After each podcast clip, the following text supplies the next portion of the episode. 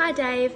I was just wondering if you had any advice or any articles regarding CVs and cover letters at the moment, especially for new graduates trying to enter the veterinary field.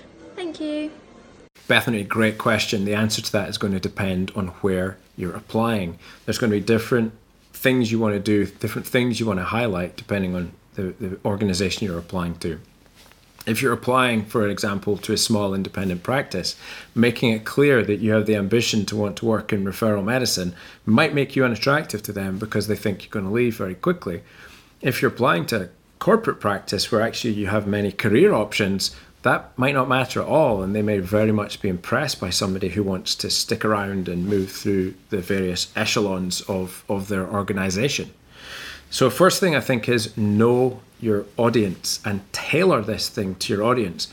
Writing to whom it may concern on your cover letter just sucks. Most job adverts will tell you the name of the person you're writing to. And even if they don't, you can find out who the practice manager or the, the senior vet leading the team is without too much effort go to that effort and, and you show you, you will stand out a little bit okay um, now once you've established who you're applying to and what things you think they might be looking for um, and let's imagine it's my practice. I'm going to look for three things.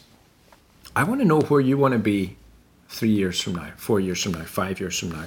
And does your plan dovetail with my plan? I do not expect you to stay with my practice forever. I want you to join. I want you to have a a great time when you're with us. I want us both to benefit from that. But I want to know if if I can help you get someplace because if I can, I know you've got a safe home and a and a, a useful home that you're going to feel valued and you're going to get reward for being with us for that amount of time. The second thing is I want to know if you're going to be a good team fit.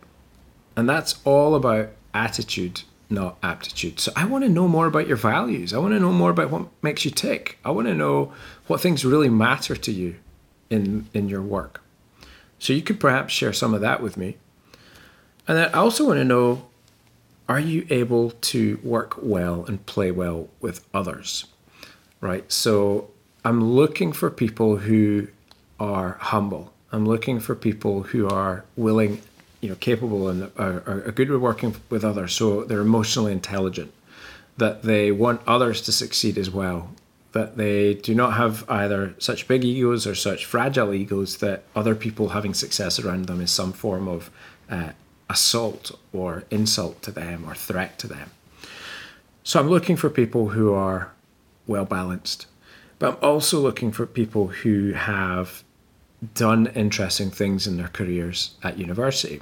They've shown some determination, they've shown some ability to take on other projects alongside their studies.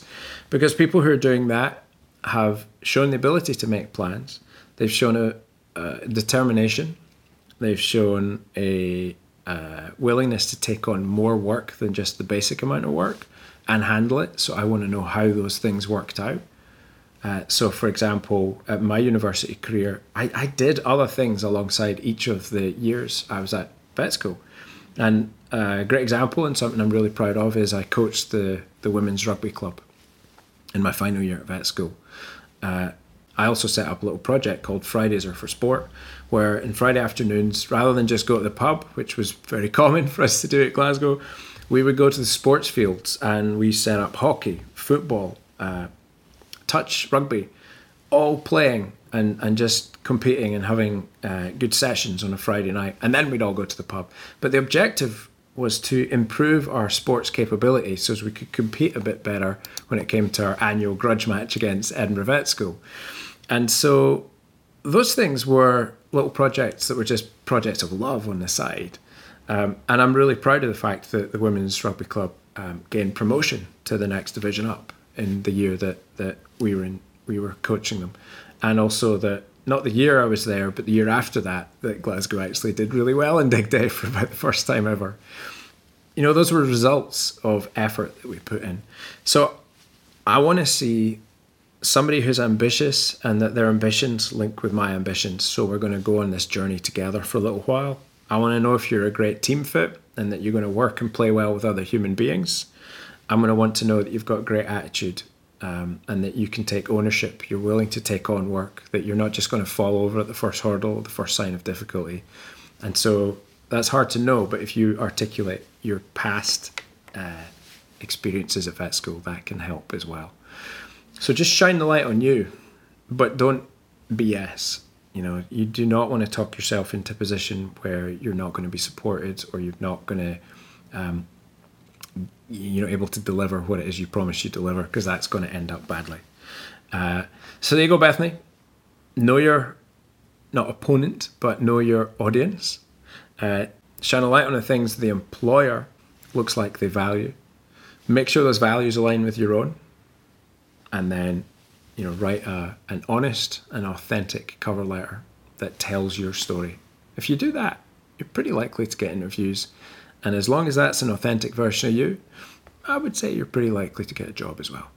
All right, I hope that was useful to you. Thank you for the question. If you have a question, please uh, send your question into us here, and you'll get an answer back on a future show of the Veterinary Career Success Show. All right, that's it from me. Be safe, be well, and be happy.